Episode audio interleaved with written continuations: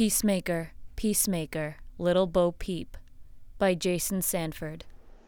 The sheep led the sheepdogs and wolves to pasture and prepared to gun us down. They lined us up for execution in an old soybean field as the night clouds above built to rains which never fell and the winds gusted to burnings we smelled but couldn't see. I stood by Victor Braun, a trucker I'd arrested three days before for the murder of a young hitchhiker. I'd caught Victor near the crime scene as he worked with bloody hands on his broken down engine. When I'd ordered Victor to the ground at gunpoint, he smirked before complying, muttering about bad luck and cheap ass foreign trucks and his amusement at being arrested by a woman half his size. Care to tell me your name, honey? He drawled as I cuffed him.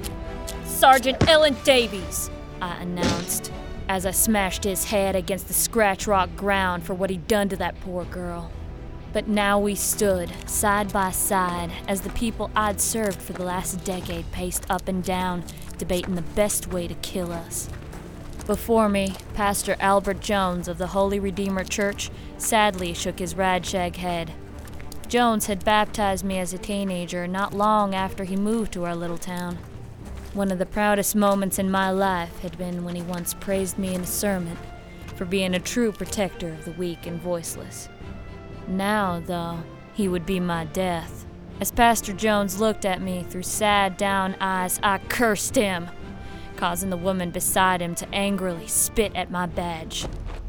Pastor Jones rested his hand on our shoulder and said to stop. This was a solemn occasion, not an occasion for petty vengeance. He then moved down the row, looking into the face of each person awaiting execution. On the other side of Victor stood Buck, a lanky rookie who, unlike every other deputy, begged for his life. I refused to beg, and, with my free hand, wiped the spit from my shield. Good on you. Victor muttered. Ours was a small department of only 30 deputies, and half those stood in this old soybean field along with the handful of prisoners from our jail. The others were either dead, killed when we made our final stand at the sheriff's department, or had escaped with their families. And we'd survived because Sheriff Granville had walked into the thousands of angry townsfolk with a white flag and convinced Pastor Jones to let us surrender. I'd never seen such bravery. The mob shooting and screaming, throwing Molotov cocktails at Sheriff Granville, already shot twice, waved his flag and shouted over and over. We're better than this! We're better than this! We're better than this! Sheriff Granville now leaned against Sergeant Glosser for support as blood dripped from rifle shots to the sheriff's massive gut. He glared at Pastor Jones. They'd been friends ever since Jones arrived in town. Jones, embarrassed, said there was nothing he could do.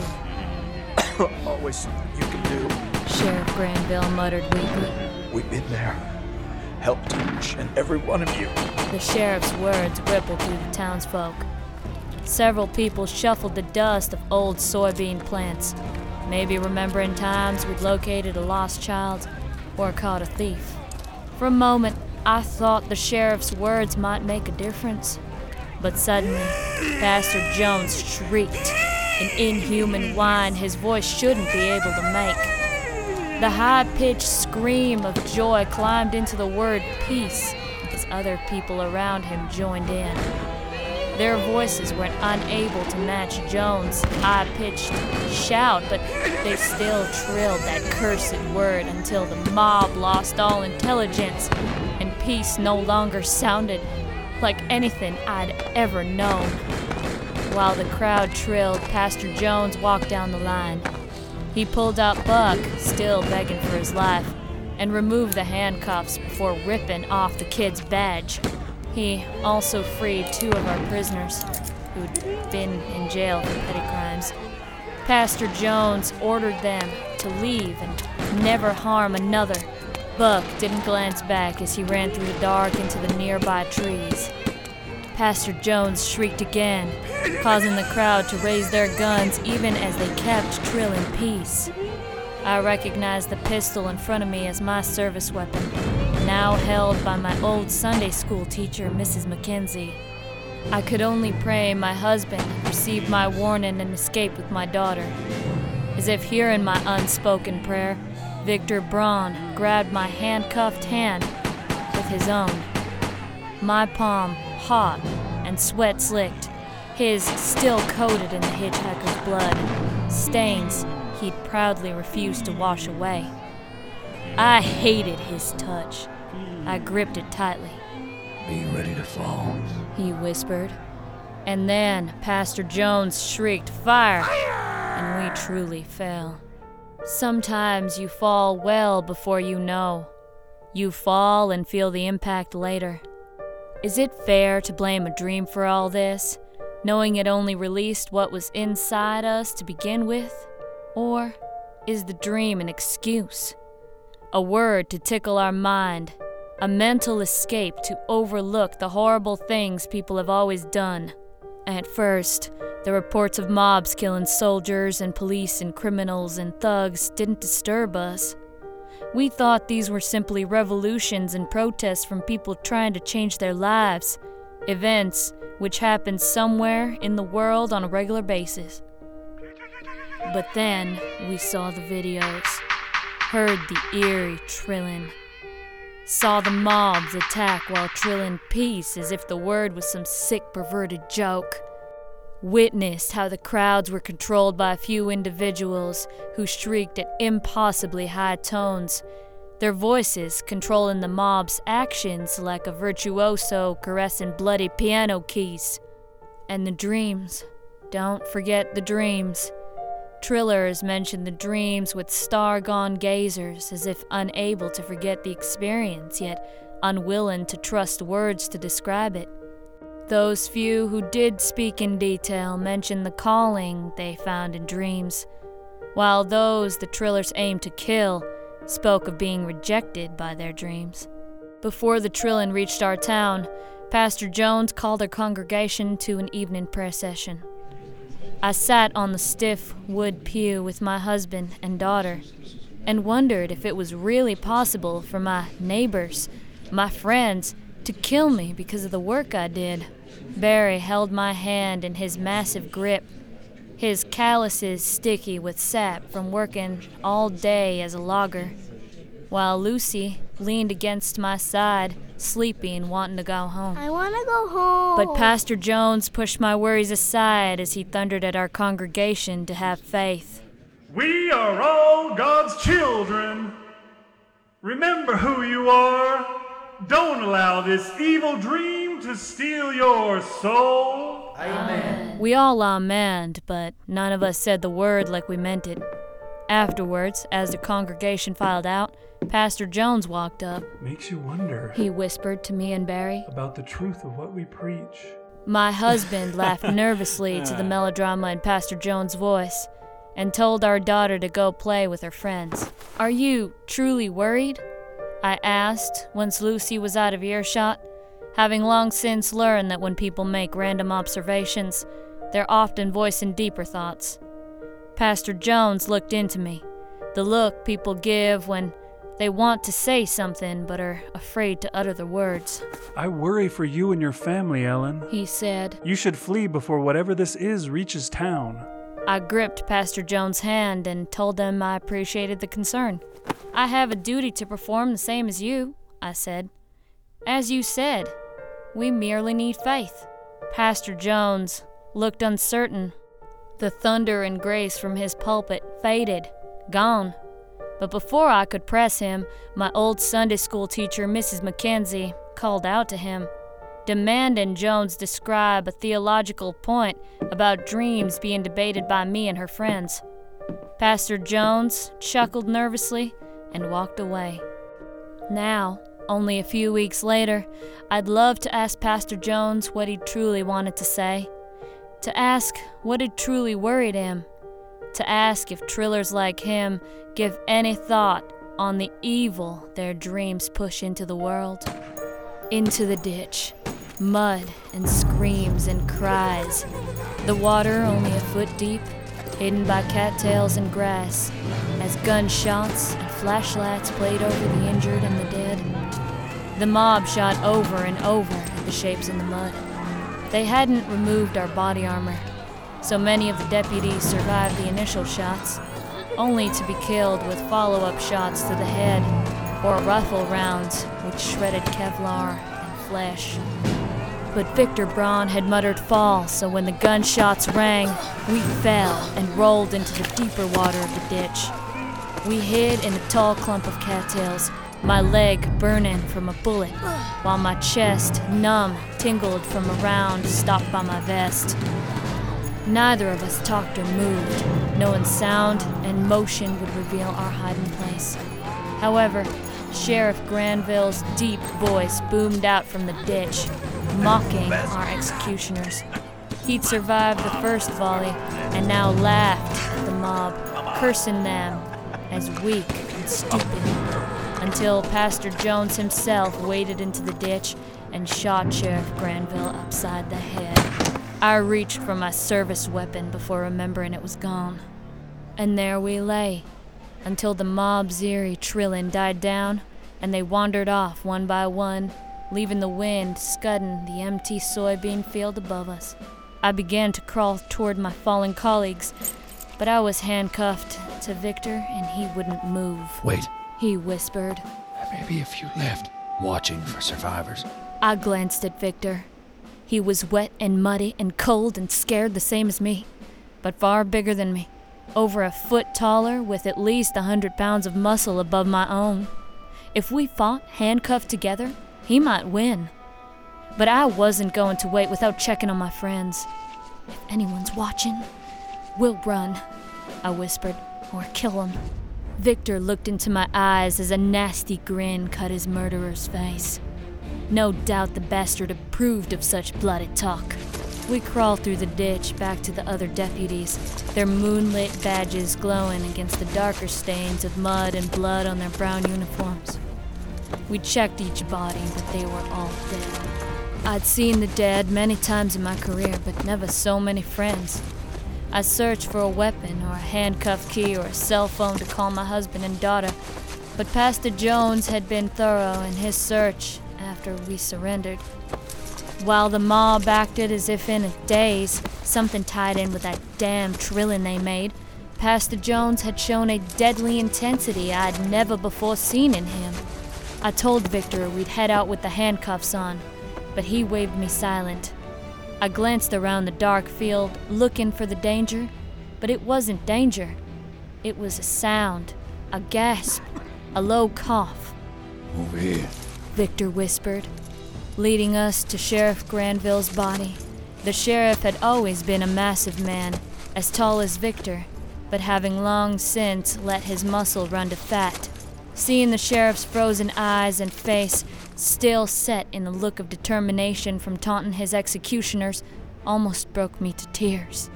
We heard a low curse. Victor and I grabbed the sheriff's large body and rolled it.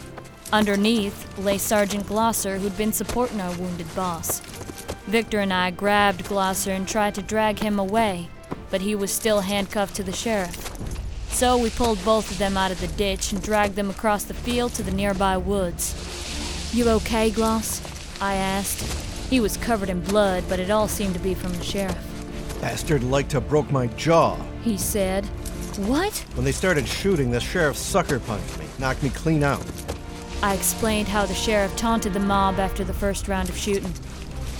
He knocked you out to hide you, I said.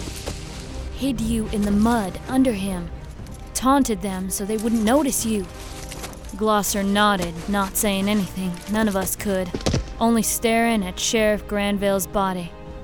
Even though he knew he would die, he'd fought like hell to save one of his people. Suddenly, a car's headlights flickered over the soybean field. Car doors thumped, and several men and women with flashlights got out. We've got to go, I whispered to Glosser. Do you have a handcuff key? He patted his uniform pocket and shook his head.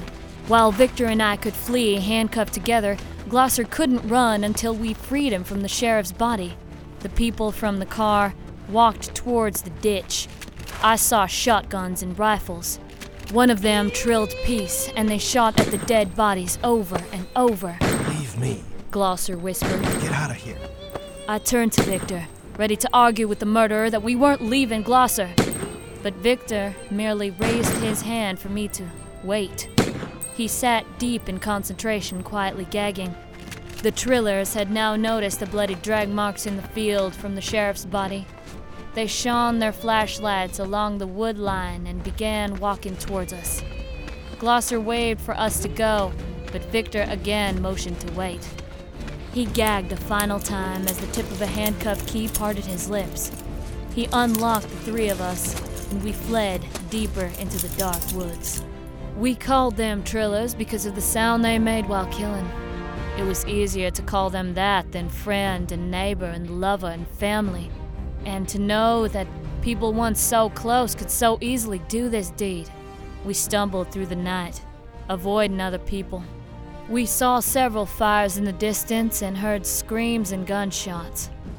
Anyone who had embraced violence and aggression before the dream hit, whether as a means to harm others, or seeing violence as occasionally necessary to protect yourself and or others, was at risk of being killed.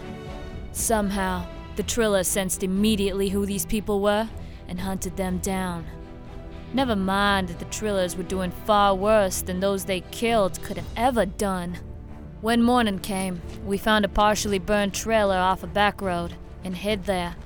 A man and woman lay dead in front of the trailer, both shot down by Trillers as they'd fled the flames. We left the bodies alone and scrounged food and water inside. The water still flowed from the faucets, and I washed out the flesh wound on my leg and bandaged it. The wound hurt, but if I kept it clean, it wouldn't give me much trouble. Glosser and I also changed out of our uniforms into some civilian clothing we found. But just in case, we kept our damaged body armor on underneath. Victor seemed amused when he saw me in blue jeans and a flannel shirt. What? I asked. Changes the power dynamic, is all. He said. Amazing what a uniform or the lack of one does to the mind. Glosser eyed Victor warily from the trailer's smoky kitchen. We hadn't found any guns, but Glosser held a machete and handed me a hatchet. Victor glanced around as if to ask where his weapon was before shrugging. Interesting trick with the handcuff key, I said to Victor. How long did you have it hidden down your throat? I always keep one in my mouth while hunting. Partially swallow it if caught. Bring it back up if needed. Trick I learned a while back. I shifted the hatchet in my hand, remembering the body of that young hitchhiker and knowing instantly what Victor meant by hunting. Her torso split from gut to chest in one knife slice. Her breast sliced off, her throat gaping so wide I could have slid my hand up to grab her tongue. It was the worst crime scene I'd ever encountered. Even worse than the murder suicide I investigated a few years ago in the abandoned hotel downtown. That had been the work of a drug crazed man who hadn't fully known what he'd done to his best friend until he came down, at which point, horrified, he killed himself. But Victor had known exactly what he was doing to that girl. After I'd arrested him, I found a pair of homemade leather gloves in Victor's back pocket, a human tattoo of a heart visible on the sewn palms. The sheriff and I suspected Victor of being a serial killer and bagged the gloves for DNA testing. Figured they were a trophy from another grisly murder. But before we could dig deeper, our world dropped into crazy. Seeing me gazing at him, Victor spit a grin which would have fried fear through most people. She wasn't my first kill. He said. If that's what you're wondering. You're proud, aren't you? Glosser asked in a shaky voice. He'd always had trouble keeping emotions out of his work. Naturally, Victor picked up on this. Huh. Let me guess. He said. You take my existence as a personal affront, which of course makes me wonder what you're hiding.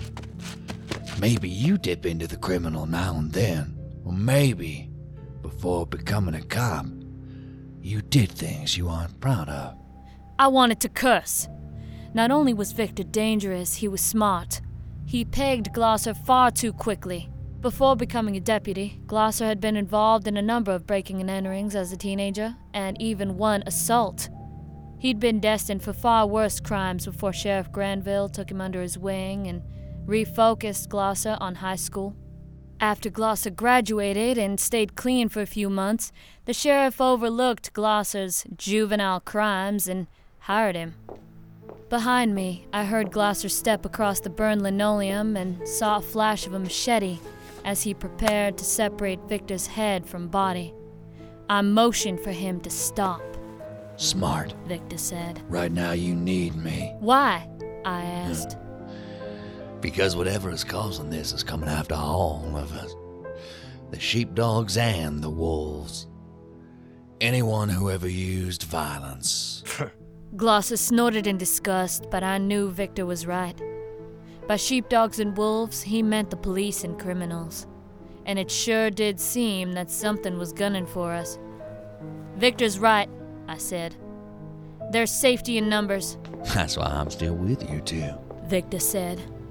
Unspoken was that once he felt safe enough, Victor would leave.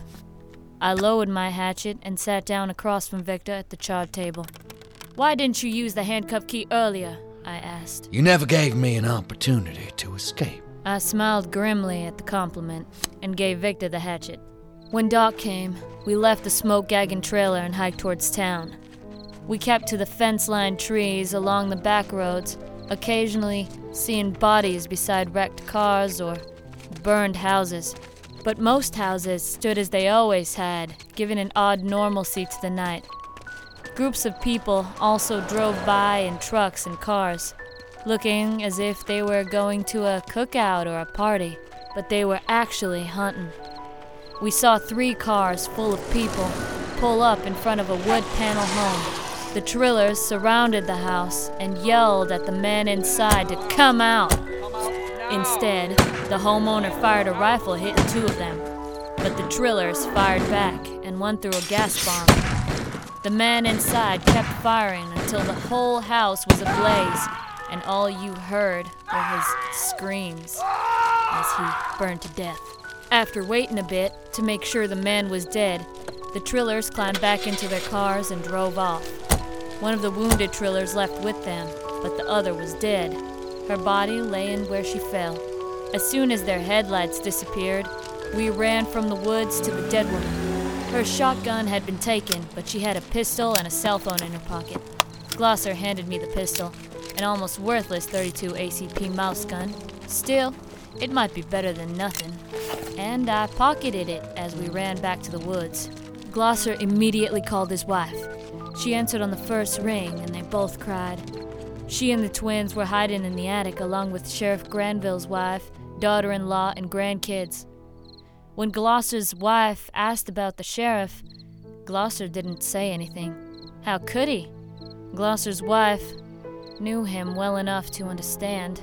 Glosser promised to reach them soon, It's almost morning and we have to hide. he said. Hang on until tonight, okay? I heard his wife whisper her love and his two boys say the same. Wiping his face, Glosser handed me the phone.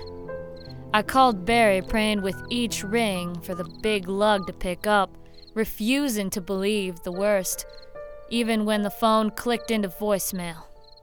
I left a message and called back, and again, nothing. If Barry didn't answer, my daughter should have picked up. They might not be able to answer. Victor said, with more sympathy than I'd expected from a serial killer. Probably holed up somewhere. I refused to answer as I slid the phone into my pocket. The dream visited me during a few scant moments of sleep, my head on my desk as I worked on paperwork from Victor's arrest. Victor sat glumly in the holding cell near me. I shouldn't have drifted off with him there, but the room felt so warm, and I felt so tired, and the next thing I knew, I was dreaming. I sat in a sunny field as a sweet smelling breeze whistled the grass and daisies around me. Barry sat beside me, holding my hand in his giant palm, as we watched Lucy prepare for her third grade play. She wore the little Bo Peep outfit I'd spent far too many hours sewing, but where the outfit I'd actually made for her was barely recognizable as a frock. This dream outfit appeared ripped directly from a high end nursery rhyme. As if I'd actually had time to make a costume worthy of some damn idolized world's best mom. Barry looked at me and smiled as Lucy twirled in happiness. The breeze wrapped me tight in its warm embrace. I felt perfectly, absolutely at peace. But even as I realized this peace, the breeze built up and up into a slicing wind. A wind which swirled like a dust devil as it tasted my memories. The wind saw the times I'd had to practice violence, saw that I'd be perfectly willing to do violence in the future. I do wish this could be different. The wind sighed in a voice sounding exactly like Pastor Jones. That a hero could, for once, be acceptable to us. Unfortunately, I'm not allowed such choices. I tried to defend myself, explaining that sometimes you had to raise your fist to stop people from harming others. But the wind shivered away my words. The field around me vanished. My daughter screamed in panic before she disappeared along with Barry. As the most peaceful moment I'd ever experienced was wrenched away, I felt the dream condemn me and condemn my husband and daughter for being so close to me. I screamed and slammed my fist into my desk, only to realize I was still in the sheriff's department. From the holding cell beside me, Victor frantically shook the metal bars. His face a mix of pain and loss from losing whatever dream of peace he'd also experienced. As he rattled the bars, we heard a trilling rise from outside the department, a slow moaning peace, which mocked the dreams we'd both briefly glimpsed. This would be a good time to run. Victor said. He was right, but I didn't realize how right until we were handcuffed together and fallen into that mud and bullet jumping ditch. Victor, Glosser, and I wasted an hour trying to find a car to steal, but had no luck. As a result, the sun rose before we made it a dozen blocks into town. The electricity was still on in most houses, and we saw a few people holding guns and talking with neighbors. Obviously, they were continuing to hunt for us violent people. We needed to hide, Buck, Glosser said. What's that? Victor asked. Not what, I said. He's the deputy Pastor Jones released before he shot us. His house is a block away. Victor shook his head. No. We can't trust him. That preacher let him go for a reason. My gut told me Victor was right, but Glosser shoved the murderer back, pointing the machete at his throat. screw you. Glosser whispered. Buck's a cop. We trust him. While I'd always been uneasy around Buck, he'd never struck me as top quality police material. We'd still served together for the last year, so I was with Glosser. We had to trust him. We reached Buck's back door as the sun lit the neighborhood in a warmer light than it deserved. Several nearby houses were burned and gone, only char and cinder marking their cement foundations. A number of police and firefighters had lived in this neighborhood. I refused to think about what had happened to them and their families. Glosser tried Buck's door, but it was locked. He knocked several times before Buck walked to the window and saw us. But he didn't open the door. Son of a bitch. Glosser grumbled. He banged again, far too loudly for my taste, and I looked around to see if any neighbors were watching. After a few bangs, Buck opened the door. You shouldn't be here. He began, but we'd already pushed past him into his den. Victor closed the door and locked it. All of the shades were drawn and the lights out. This is not how you greet friends, I said. Buck looked nervously at the carpet. Sorry. He said. I thought you were here to kill me. Victor walked around the house, checking rooms and closets to see if we were alone. Glosser and I stared at Buck, trying to see the rookie we'd spent so long training in the shivering, fearful kid before us. I heard the shots. Buck said. Anyone else make it? We didn't need to answer. What happened to you? I asked. Buck said he hid in the woods until daybreak. As he walked back to town, a group of trillers saw him, but they merely waved and kept on going. After that, I figured they wouldn't hurt me. Victor was drinking a glass of milk in the kitchen and shaking his head at Buck's words. Not that the kid was lying, but something was wrong with his story. I wondered how the Trillers knew which people were the fighters of the world and which were those they could safely leave alone. No ordinary dream gave people such ability. I remembered Pastor Jones' voice in my dream. Whatever caused this wasn't natural because it involved accessing a person's memories and what they'd done in life and determining what they might do in the future. Still, nothing to be done about it now, and we had nowhere to go until sundown. I asked Buck if he had any weapons, but he said no, so we made do with my mouse gun and the machete and hatchet. We'll sleep in shifts, I told the man. Victor, you and me and Buck sleep first. Glosser keeps watch. Glosser nodded. I trusted him, and he trusted me. I slept exhausted. I again dreamed of Lucy in her little Bo Peep outfit. Only this time, we weren't in that peaceful field. Instead, we sat in the school auditorium as she chased costumed sheep around the stage. Pastor Jones sat nearby and howled with laughter at Lucy's charming performance, clapping and nodding his red topped head to her every memorized line. But instead of the play ending how it had in real life, with me hugging my daughter, Lucy suddenly ran and panicked through our neighborhood, chased by Pastor Jones and the Trillers as peace, peace echoed in my mind. Remembering how in my first dream Pastor Jones' voice had condemned Lucy solely for my actions, I begged him not to hurt her. He looked at me with a pained expression and said he'd try to help. When Glosser woke me for my turn at watch, I again tried calling Barry. No answer. My house was only two miles past Glosser's. After we reached his family, we'd get to mine. I sat in the den's easy chair, trying to clean out the flesh wound on my leg. The wound hurt more than before, no doubt from all the running I'd done. Midway through my watch, Buck walked in.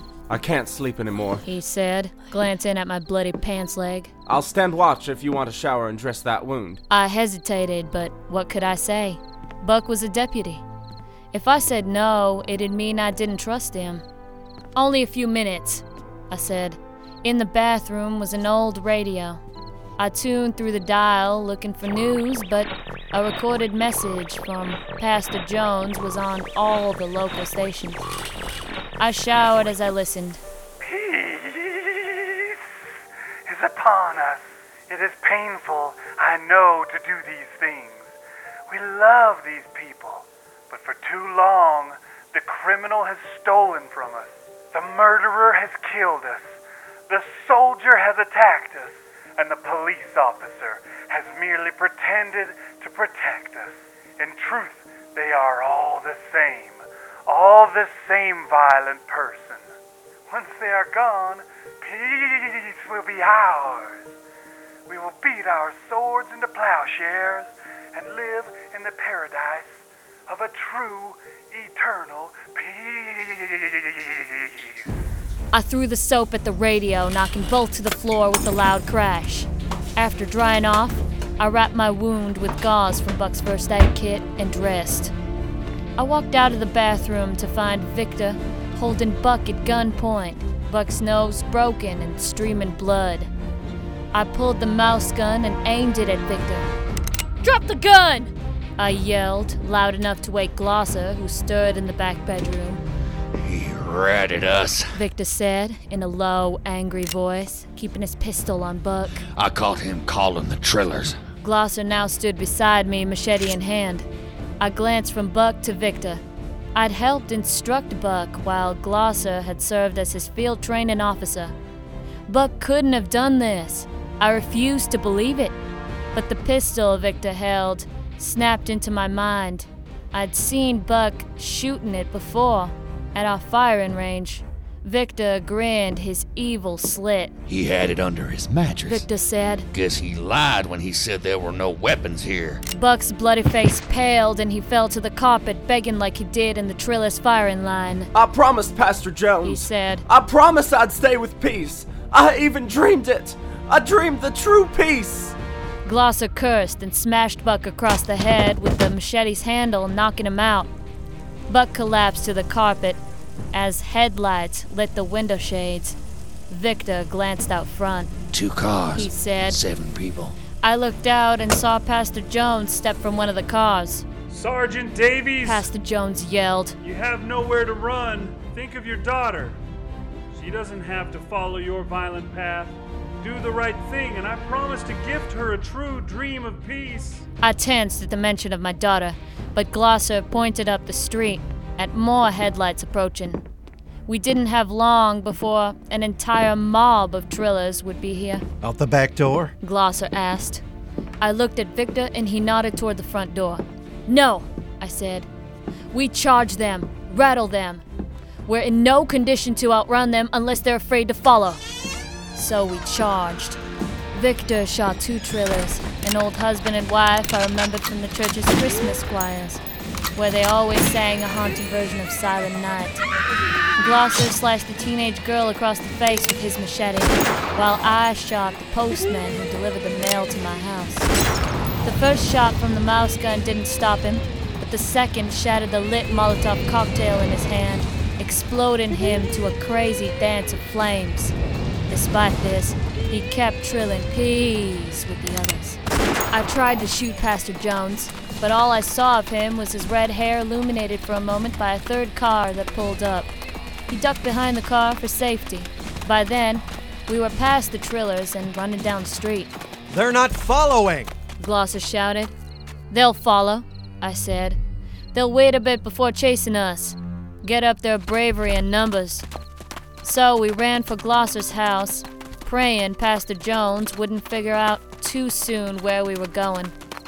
We reached Glosser's neighborhood to find the power out. A fire station down the block had been attacked, and the substation next door had exploded when the station burned. While Victor and I stood guard, Glosser ran up the stairs calling for his family. They opened the attic door and fell into his arms, his twin boys hugging him as his wife cried. Sheriff Granville's wife, along with her daughter in law and grandkids, surrounded me. I hugged the sheriff's wife as she cried. I didn't need to tell her about the sheriff's bravery. She knew he'd have gone down fighting. Quickly, Glosser grabbed a duffel bag and began throwing food and supplies into it. Victor and I opened Glosser's gun safe and pulled out a shotgun and an automatic rifle from Glosser's days on our department's SRT team. Victor handed me the rifle and ammo clips, and I handed him one of Glosser's old sets of body armor. Victor loaded the shotgun and placed Buck's pistol in a holster which he belted around his waist. There's a truck and an old SUV in the garage. Glosser told me. We drive them both, grab your family, and get the hell out of here. I was curious where this left Victor. I'd assumed all along he'd leave us at some point. While I didn't like turning him loose, there was no other alternative.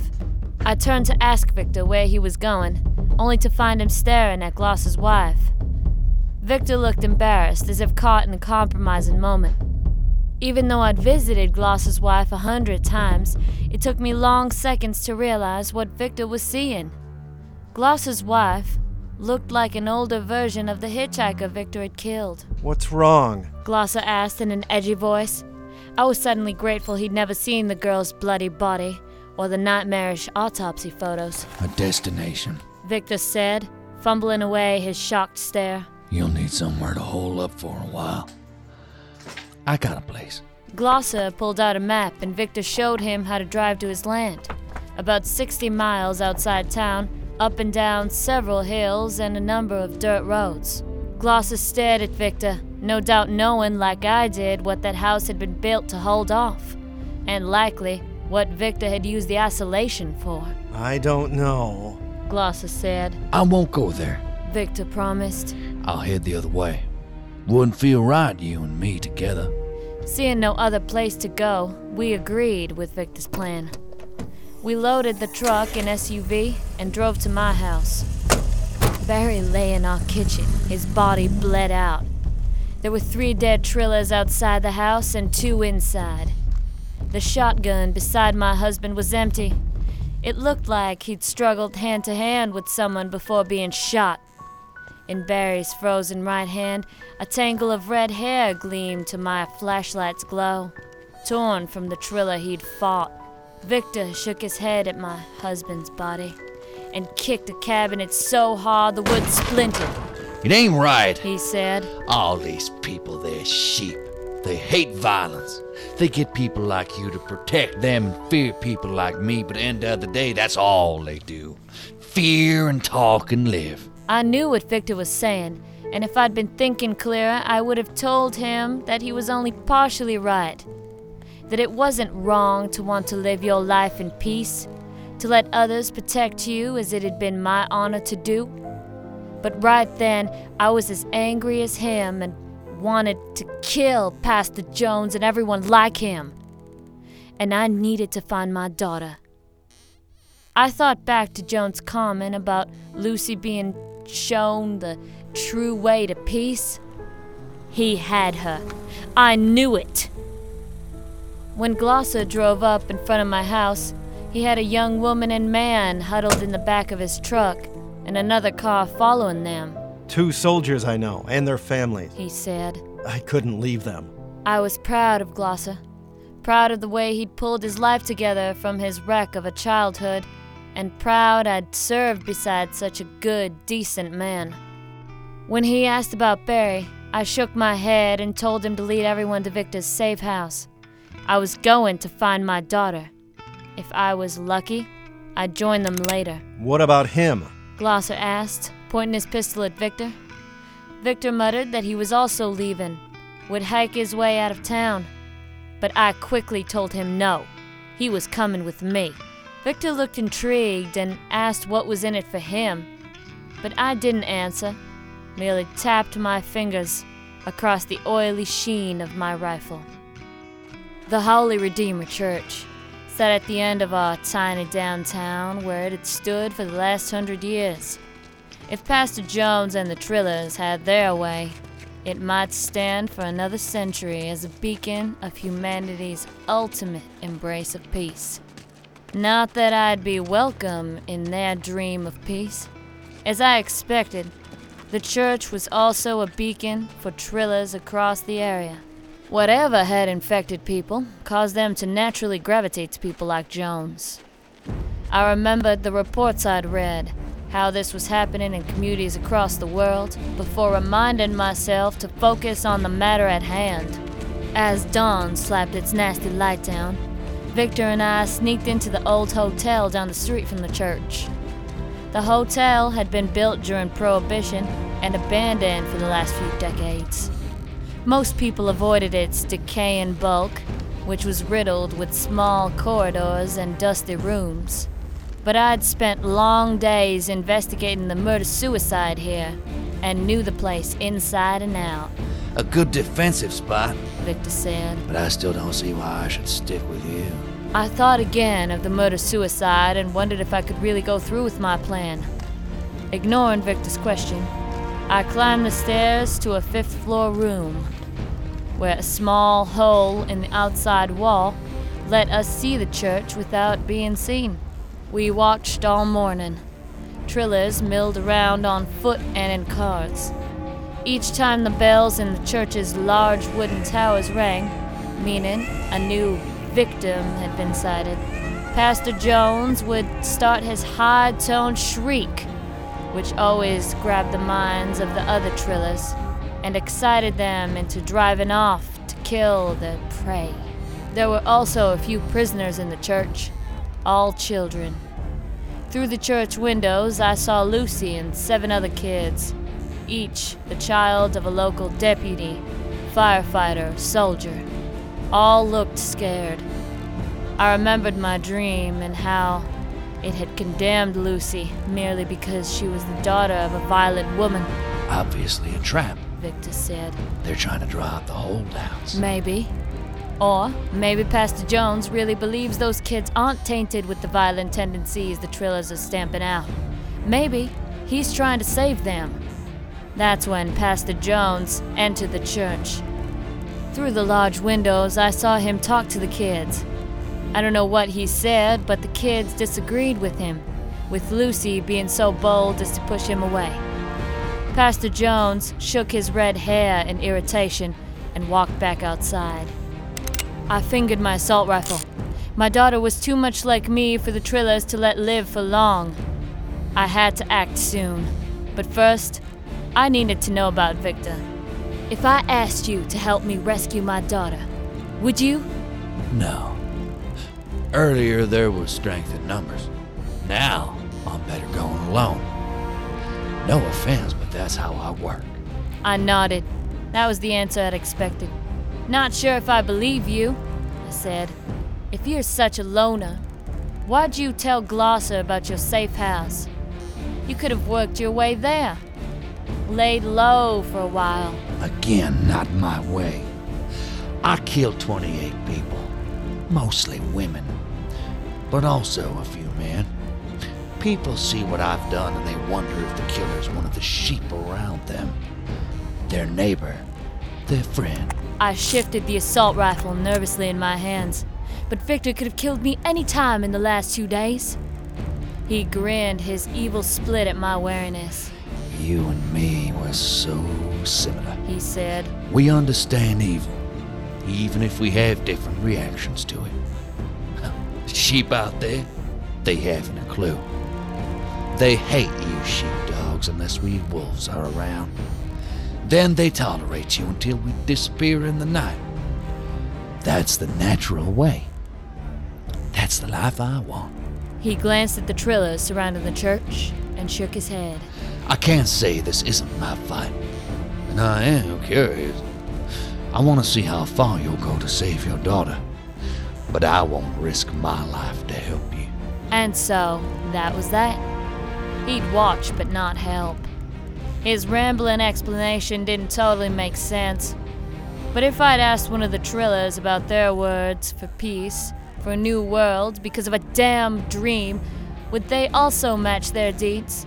Too many levels of depths to the craziness around us. Still, I needed Victor. So, I fell back on the murder suicide I'd investigated here a decade ago, knowing a secret he'd take in a trade for his help. Something Victor could only do if I let him. I handed him my assault rifle and made my offer. Victor gave me a hell of a distraction. From the Prohibition Hotel's fifth floor, hiding place, he picked off Trillers with the assault rifle, sniping them one by one. He killed four before they realized where the shots came from, the sounds echoing and confusing bangs around the downtown streets and buildings. But once they knew where he was, Trillers surged towards the hotel. If he did like I said, Victor had a decent chance. It would take the Trillers a long time to search every room of that old hotel. And by then, well, I refused to think about that part. I sneaked to the rear of the church. Victor's rifle shots and the returning fire provided more than enough sound to cover my approach. Pastor Jones and an armed man stood guard over the kids in the church, but they casually watched the fight through the windows. I shot the armed man. I recognized him as Mr. Hillsbury, the principal of my old high school, and aimed the shotgun at Pastor Jones. You okay, Lucy? I asked. My daughter smiled. I told Pastor Jones you'll save her. He didn't believe me, but I told him. I wanted to cheer my daughter's faith, but instead told her to lead the other kids to the back room of the church and wait for me. Victor's rifle fire still sounded from outside, but I saw the Trillers entering the hotel. Victor would soon be forced to go into hiding, and I didn't want them to return and find us here. Pastor Jones watched the kids go with sadness. It's my fault. He said, While their parents' dreams tainted the kids, I couldn't kill them like I was supposed to. I suppose I've also been tainted by people like you. I couldn't simply do what I was ordered to. I laughed nervously at the meaning behind Jones' words. How long have you been setting this up? I mean, people like you. Pastor Jones smiled. Since before I arrived in this town, careful about using the word people on us. It's an imprecise term. I shivered, wondering exactly what I faced. But I understood that there must be Pastor Joneses all over the world directing these dreams and the Trillers, pushing them to do things they might otherwise be reluctant to do, It's the human mind. he said. So malleable. Most of you don't realize how controlled you are by cultural constraints and the desires of other people. You made it easy for us. Do you remember baptizing me? I asked. You praised me for my work. I'm the same person I was then. He nodded. Indeed, you are. And I've always been impressed with how strong a person you are. I think that's why I couldn't kill those kids. I thought maybe I'm the one to stand up to the insanity my kind has brought to your world. Maybe I'm the one to make a difference, much like you have done. In that moment, it almost seemed as if the old Pastor Jones was before me again, caring deeply for his congregation and community.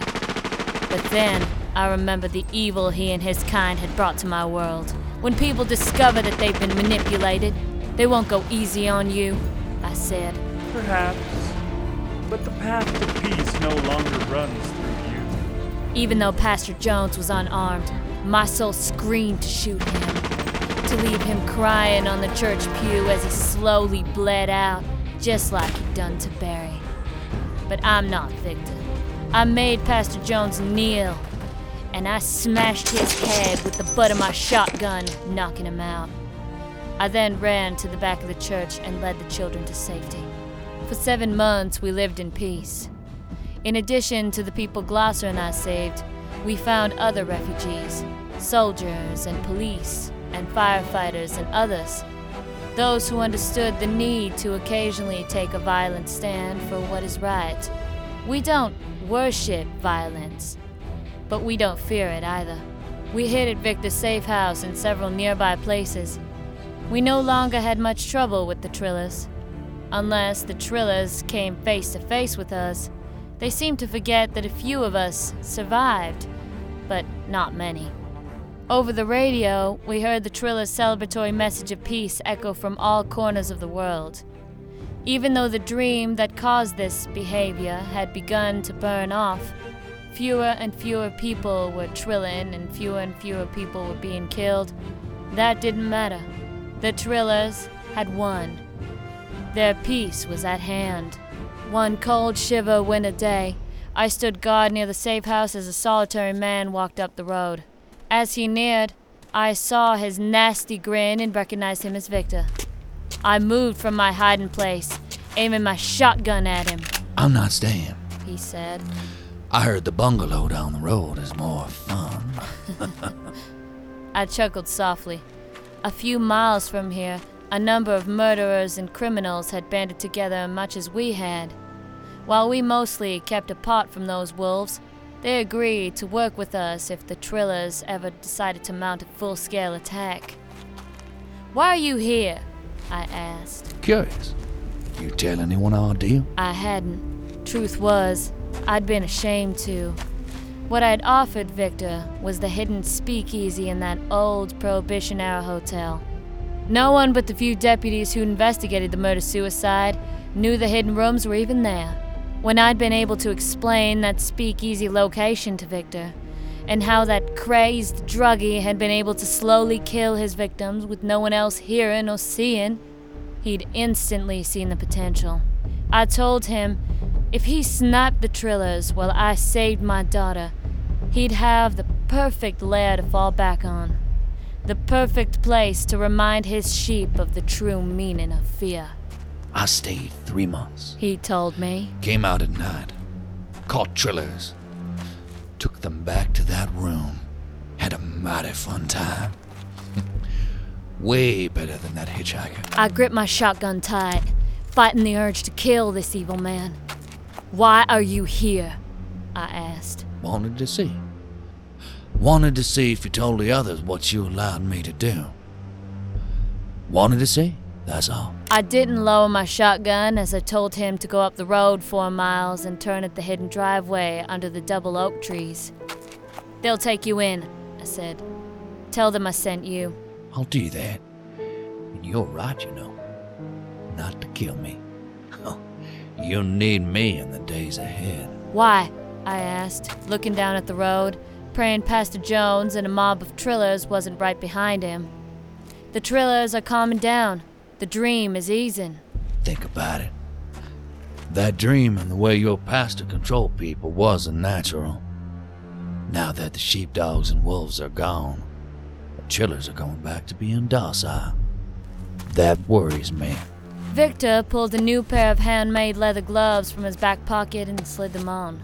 The bright red hairs on the gloves glistened, laughed, full of Pastor Jones' words from the night we'd prayed together at church. It doesn't take another predator to know that you attack the sheep when they're peaceful.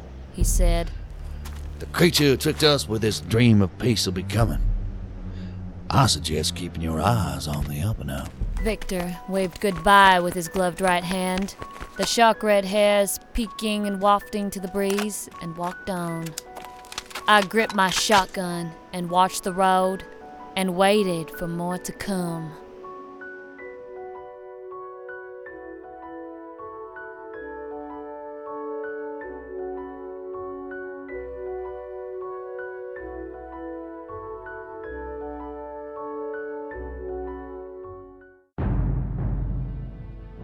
Peacemaker, Peacemaker, Little Bo Peep by Jason Sanford. Tanja Milojevic as Sergeant Davies. Peter Catt as Sergeant Glosser. Richard Garner as Buck.